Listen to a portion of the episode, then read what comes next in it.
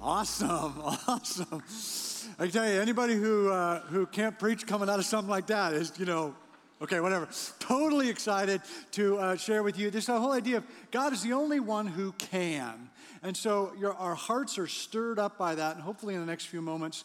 Our, our mind and our hearts can engage with this idea that, that we are talking about, gathering about, and thinking about a God who can. So we're going to lean into that today. If you're new with us, so glad that you're here. My name is Alan, and glad that you're with us. If you're on, with us online, once again, so thrilled that you're here, uh, that you're uh, checked in with us. We're finishing this series called What's in a Name, and what we're doing is we're looking at the names of Jesus found in the New Testament. Jesus was given the name at birth, he was given the name Jesus, but he also had other special names that were given to him in the New Testament as people celebrated him and talked about him, etc. What we're doing in this series is looking at some of the key names of Jesus that have deep roots in the New Testament. And it's so helpful for us to look at those roots so we can understand it better. I have uh, given myself, so it was a self proclaimed nickname of El Guapo. And if you don't know what that means, then it would be easy, you know, for you to just say, I don't know, it doesn't connect with you at all. But if you know that El Guapo means the handsome one, then you're probably thinking, well, of course, that totally makes sense. And so, so the whole idea is that we, we have to know what a, what a name means for us to be able to connect with it. We have to know what's in these names so that we can learn that much more about Jesus. And that's why we're here. Just make no mistake about it. That's, that's why this church exists. That's why we gather here. That's why we try to figure things out. That's why we do whatever. We gather here so that we can learn more about Jesus, so that we can become more like him, so that we can draw closer to him. That's what it's all about. And so we want to take a step in that direction today as we look at another one of these names of Jesus. Would you bow your heads with me? Father, I thank you for your story. I thank you for your name. We celebrate the name of Jesus today, embrace the fact that you're the only one who can. And we want to look at, at one of your, the names given to you so that we can get just a little bit more depth into who you are, just one step closer. God, wherever we are in our journey, whether we're a follower or we're trying to figure this out, God, that we would take one step closer to Jesus today. We pray in His name. Amen. The name that we're looking at this morning is a name that was really important to Matthew the tax collector. Matthew was one of the 12 disciples that, who followed Jesus, and he's the writer of the first book in the New Testament. And it was a big deal for Matthew to refer to Jesus as the son of David. Jesus is the son of David. Now, that language, the whole using the phrase son of as part of someone's name is not the way we use names nowadays. It's just not how we talk. It's, I mean, we don't say son of, we might say son of a whatever, but we don't say in terms of someone's name, we rarely say that is the son of. Now, if you watch medieval movies uh, from previous centuries, then you're likely familiar with people who would do that. You say, this is Ulrich von Liechtenstein, who's the son of so and so, who's the son of so and so. And uh, we, we, they would do that because lineage was so important.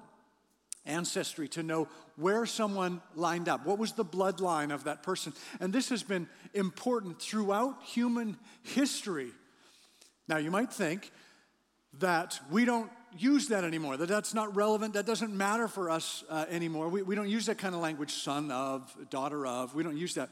But it actually is a part of our culture more than you might be aware. The third president of the United States was Thomas Jefferson. And what that meant by his name is that there was someone in the lineage of Thomas Jefferson named Jeffer. There was. And so then, then someone became the son of Jeffer. And so we wanted to be clear in the lineage, this is the son of Jeffer. So then that became Jeffer's son, Jeffer's son. The same can be said about Lyndon Johnson, John's son, the son of John. In Hollywood, there is a famous actor named Jack, and somewhere in his lineage is a nickel. And so the son of nickel. Okay, that's a terrible Jack Nicholson impression, but you get where I'm going here. Here, here at Mountain Park, many of you know Jim and Judy Stolson. somewhere in their lineage was a thief. And I don't know, that's their story. That's, I don't you can ask them, figure that all out. But here at Mountain Park, we have Nelsons and Andersons and Wilsons and Jacksons. We have these names come from a root that says son of, son of, son of, son of. This is a very important part of, of, of our journey still today. And it was critical, crucial for them. Jesus is sometimes viewed as having the first name Jesus, last name Christ. Jesus Christ, which is, which is not the case. That's, that's a misunderstanding. Christ is a title, Christ is the Messiah. Jesus is the Christ. If Jesus did have a last name, however, it could have been Davidson. He could have had a last name, Jesus Davidson, which, as a side, might explain why there's such a fascination in the United States with Harleys because they are of the line of David somehow. And so that might be okay, okay. So in the first chapter of the first book in the New Testament, the, uh, which is written by Matthew, Matthew chapter 1. Matthew wants to make sure that the writers understand that the Jesus we're talking about, the Jesus that this, this whole New Testament is all about, he comes from the line of David. He starts off, the whole New Testament starts off with a genealogy to show that Jesus fulfills the prophecies that a Messiah, a Christ, would come and be in this line of David. This was critical. This was so important to the story. A Messiah was going to come, and Jesus is from this line. So let me just jump in to a, kind of a few sections here in Matthew chapter 1, verse 2. Abraham was the father of Isaac, Isaac, the father of Jacob was the father of, was the father of, was the father of, et cetera, et cetera, et cetera. It was the lineage down, verse 6. And Jesse was the father of King David. Was the father of, was the father of, was the father of, the lineage all the way down to verse 16. And Jacob, the father of Joseph, the husband of Mary, and Mary was the mother of Jesus, who is called the Messiah. What we have here in, in Matthew chapter 1 is the lineage of David, from Abraham through David to Joseph, who was Jesus' adopting father. What we find in Luke chapter 3 is another genealogy, a lineage showing that Jesus' Jesus' mother Mary was also from the line of David. So Joseph was from the line of David, Mary was from the line of David, Jesus absolutely was from the line of David. This was critical in this journey. But it, but it makes you want to ask, well, then, so what's, yeah, yeah, Jesus is from the line of David. Jesus is the Messiah. So what's so great about David? What's so special about David? I mean, I mean, if you look at this genealogy in Matthew chapter 1, why wasn't Jesus referred to as the son of Zerubbabel or the son of Zadok? That's a cool name. I, I, I could go for that, the son of Zadok. I, I would watch that movie. But but, but what's the deal with Jesus? Why is, there, why is there so much? What's the deal with David? Why is, does Jesus have to be connected with David? Now, if you would not consider yourself a church person, if you are not familiar with the Old Testament, maybe you've never read the Old Testament. You love and believe in Jesus, and the Old Testament concerns you, you're nervous about it, or whatever it might be. Even if you've read, never read the Old Testament, I'm confident you know something about David. David was referred to as, the, as a man after God's own heart. What happened is that there was a prophet named uh, Samuel who went to David's family. Um, Jesse was the father, and Samuel was told by God that one of Jesse's sons would be the new king of Israel. And Jesse had big strapping sons, and Samuel looked at all the different sons, but God wanted Samuel to choose the youngest, smallest, runt of a son David.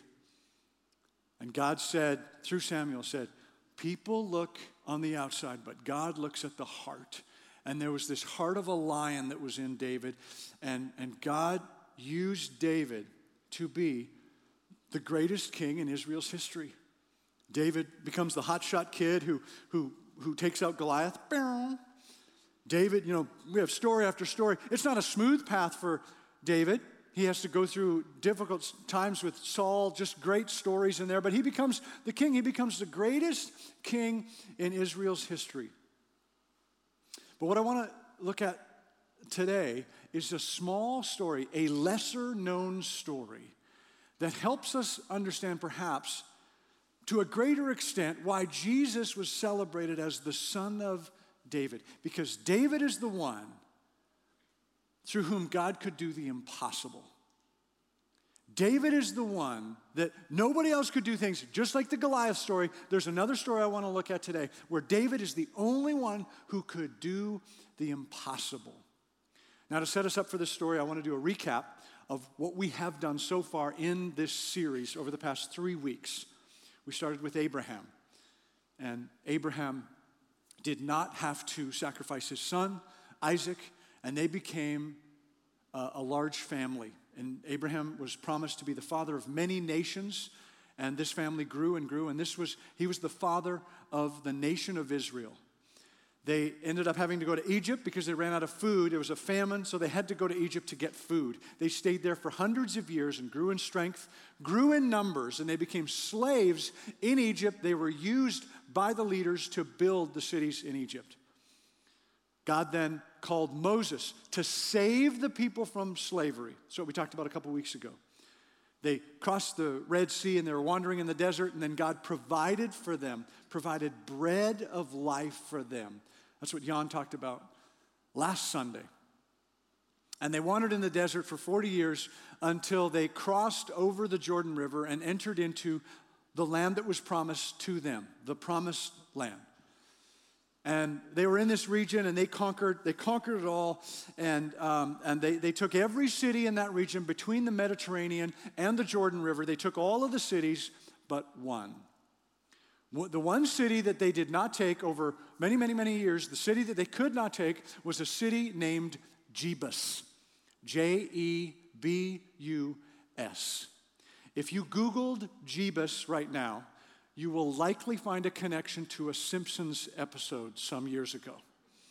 It was a Simpsons episode, you might remember, where, where Homer was saying, Save me, Jebus, save me, Jebus. Because I guess in the show's design, they, couldn't, they didn't want to say the name Jesus, so they used the name Jebus. And it, it's as funny as it was in that show, uh, it has nothing to do with this story. Not, absolutely nothing to do with it. It's simply Homer being the son of a simp. If, okay, so, so what we have here is this city named Jebus. David is king. This is years, years, generations after the people of God have entered into the promised land. And they have occupation of every city except the city of Jebus. It's a small city. It's only about the size of our property here as a church, about 12 acres. That's it. That's the size of this, this city. But it was impenetrable.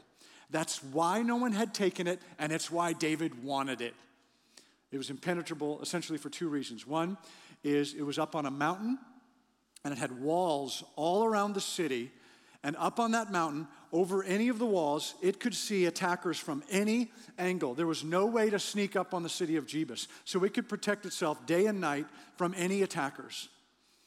The second reason that it was impenetrable is that they couldn't, they couldn't even starve them to death to, or to surrender inside the city because they had access to an underground freshwater source where they could access that water and they could, it was a self sustaining city, the city of Jebus.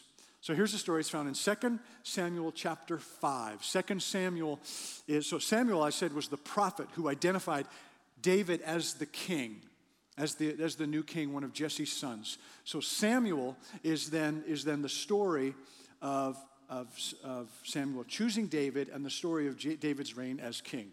2 Samuel chapter 5, halfway through verse 6, reads The Jebusites, that's the people of Jebus, the Jebusites said to David, you will not get in here. Even the blind and the lame can ward you off, they thought. David cannot get in here. They were, they were teasing him, taunting him, almost as if they were on the, on the, on the wall saying, Your mother is a hamster and your father smells of elderberry. They were up on, on, the, on the, the, the walls and just tormenting and ridiculing David, saying, Even the blind and the lame can hold you up. No problem for us. David was the king, and there was one city that eluded him.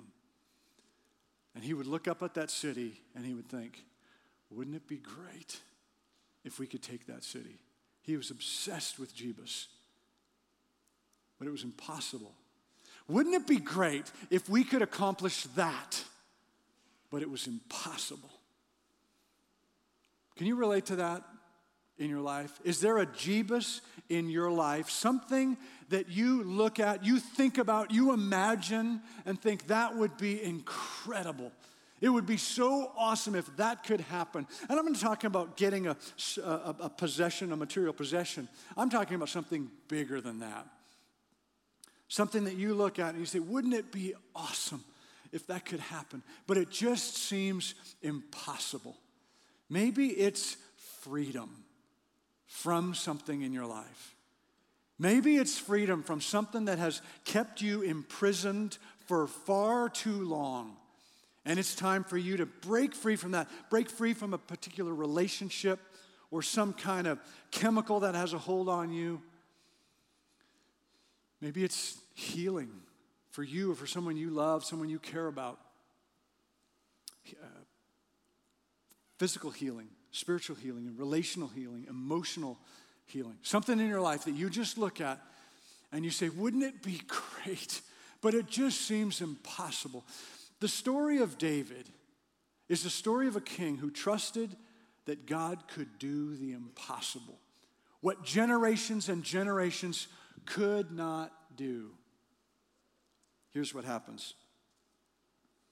Verse 8 On that day, David had said, Anyone who conquers the Jebusites will have to use the water shaft to reach those lame and blind who are David's enemies.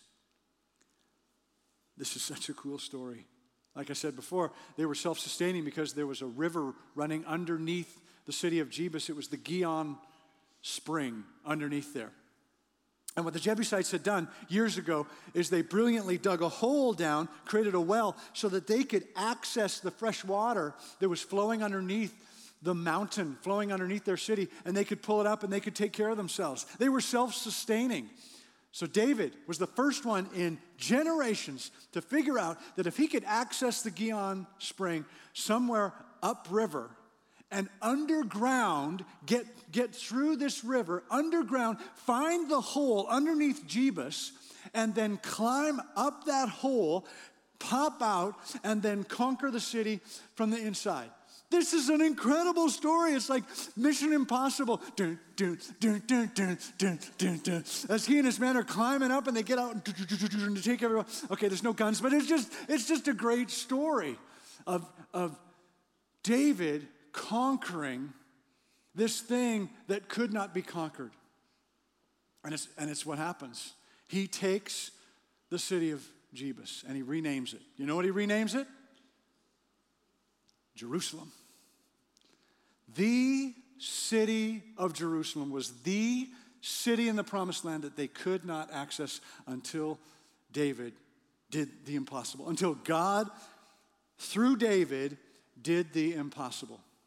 The city of Jerusalem, the city that David's son Solomon would eventually build the mighty temple on, the city that Centuries later, Jesus would ride in on a donkey and people would say, Hosanna, blessed is he who comes in the name of the Lord. And then within a week, that same Jesus would be sentenced to death in that city and carry a cross in that city to a place where he would eventually be nailed to that cross and die.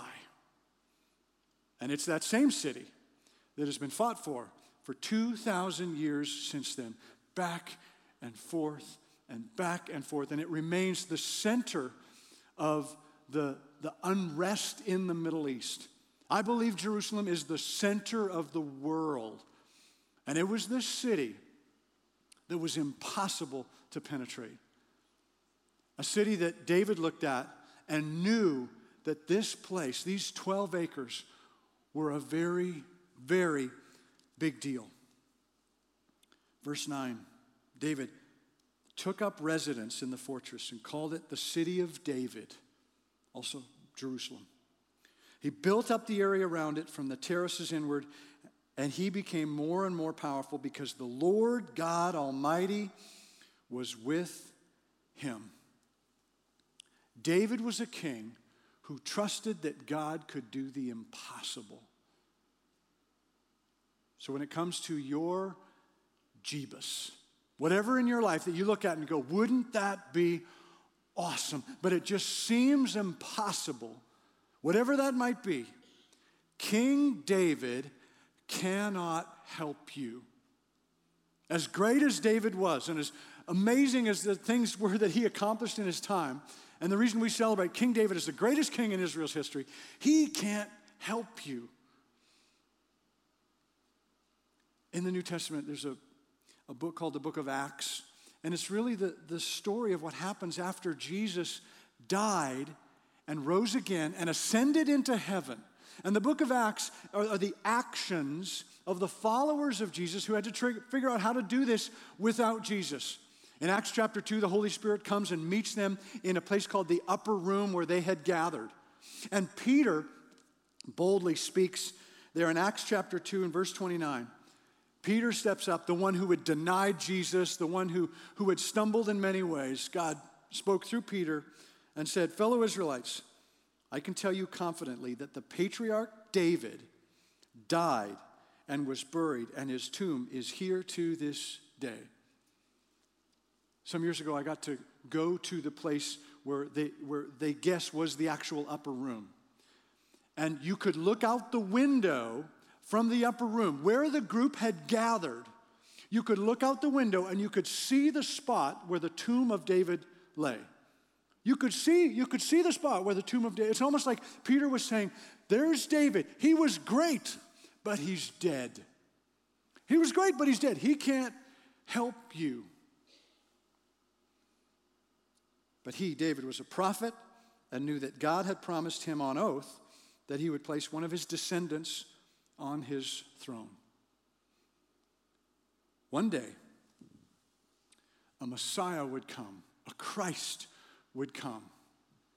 David is dead, his tomb is right there. But one day, Peter said, the prophecies had laid out that one day a Messiah would come and not just conquer one city of Jebus, but a, Messiah, but a Messiah would come and give power to, to his followers to conquer any and all Jebuses. Jesus is the son of David. He's from the line of David. David was just a sample of the power of God because one day this Jesus was going to come, the son of David, who could provide power to all. In the book of Matthew, Jesus is referred to multiple times as the Son of David. And when people cry out to Jesus as the Son of David, listen to this. It was because they needed mercy or they needed healing. That's what it meant when they said, Jesus, Son of David. They were in desperate need. For example, Matthew chapter 9 is a story of two blind men. Two blind men who could never have seen their loved ones, who could never have worked, all they could, all they could do was beg in order to try to survive. And they say in, in Matthew chapter 9, as Jesus went on from there, two blind men followed him, calling out, Have mercy on us, son of David. In chapter 15, there's a story of a woman who had a demon possessed daughter. And she had to, been praying for her daughter every day for her daughter to get freedom. This was something she did not have the power to do. And so she says in Matthew chapter 15, a Canaanite woman from that vicinity came to him crying out, Lord, son of David, have mercy on me. My daughter is demon possessed and suffering terribly. Again, in Matthew 20, there's another set of two blind men. And they say, two, two men were sitting on the roadside, and when they heard that Jesus was going by, they shouted, Lord, son of David, have mercy on us.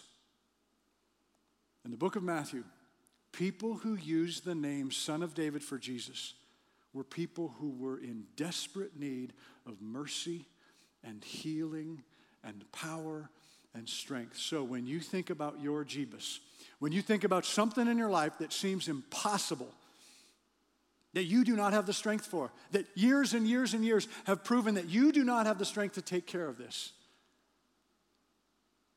Let me just remind you David can't help you. He can't help you. He can inspire you. We can look at this story and say, say yes, it's, it's a reminder that, that, that God's power can turn our Jebus into a Jerusalem. It's great, it's an inspiring story. But David can't actually help you. He can inspire you, but he can't help you. Who can help you is the son of David. What can help you is if we come to the realization that Jesus Jesus, who was, was born, was given multiple names. One of the names he was given was Son of David, the one who has the power to do the impossible in your life. When people cried out, Jesus, Son of David, it was because they were in need of mercy, they were in need of healing. So, are you ready to call out to Jesus as the Son of David? Are you ready to look at your Jebus? This thing that you desire so that just seems impossible, but you desire for it to happen. You desire for the freedom to happen, etc. Are you ready to not just see Jesus as peaceful and loving and kind, which he is? Jesus is peaceful and loving and kind. But are you ready to also see Jesus, the Son of David, as powerful and mighty and strong and capable of doing the impossible. Are you ready to call out to Jesus as the one who can change your Jebus into a Jerusalem? I'm going to pray with you here, and then the band is going to lead us in a, in a song of celebration of the power of God. And then the prayer team is going to gather up front here. And the prayer team and I are going to be available for any of you who specifically want to pray about a Jebus in your life, where we call upon the power of Jesus to, to, to come and do for you what you cannot do on your own. But before we head into that, I want to do a prayer over all of us. Would you all just close your eyes? Father in heaven, I thank you for this name. I thank you for this story. God, I thank you that, that the roots of this story is is a, is a king that you use to do the impossible. And that we can look to your son Jesus as the one who continues to do impossible. It's not just some story that we look at back and go, wow, that must have been amazing. It's a story that we get to see right now and say, God, you are amazing. You have the power. We don't want to just pretend or hope that you have the power. We want to believe. Help us in any level of unbelief here today so that we can embrace your son Jesus as the son of David, the one who has the power to do the impossible. We pray in his name. Amen.